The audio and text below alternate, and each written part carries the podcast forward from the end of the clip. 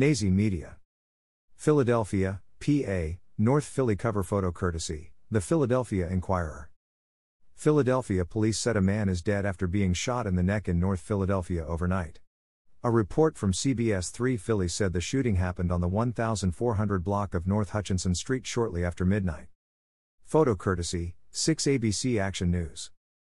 Police said they found a man slumped over in the driver's seat of a car. The car's engine was reportedly still running. Police said they discovered a semi-automatic gun and a loaded magazine in a car nearby. Police haven't determined if this find was connected to the shooting yet. No suspects have been named and no arrests have been made in the shooting/murder at this time. Washington State. Multiple Motel six locations in Washington State has admitted to providing Immigration and Customs Enforcement with information on a large number of guests without a warrant.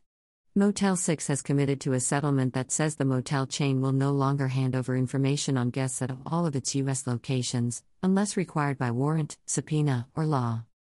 U S A Today, at U S A Today, reported, the information released to ICE agents included guests, names, driver's license numbers, passport and green card I D numbers, room numbers, birth dates, and license plates numbers.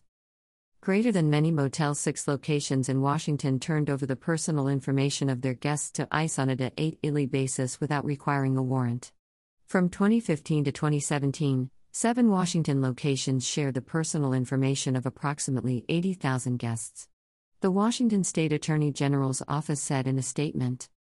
In November of twenty eighteen, Motel six settled a separate lawsuit in Arizona for the very same thing.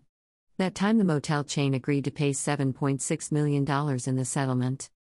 Greater than the safety and security of our guests, which includes protecting guests' information, is our top priority, and we are pleased to be able to reach resolution in this matter, Motel six said in a statement.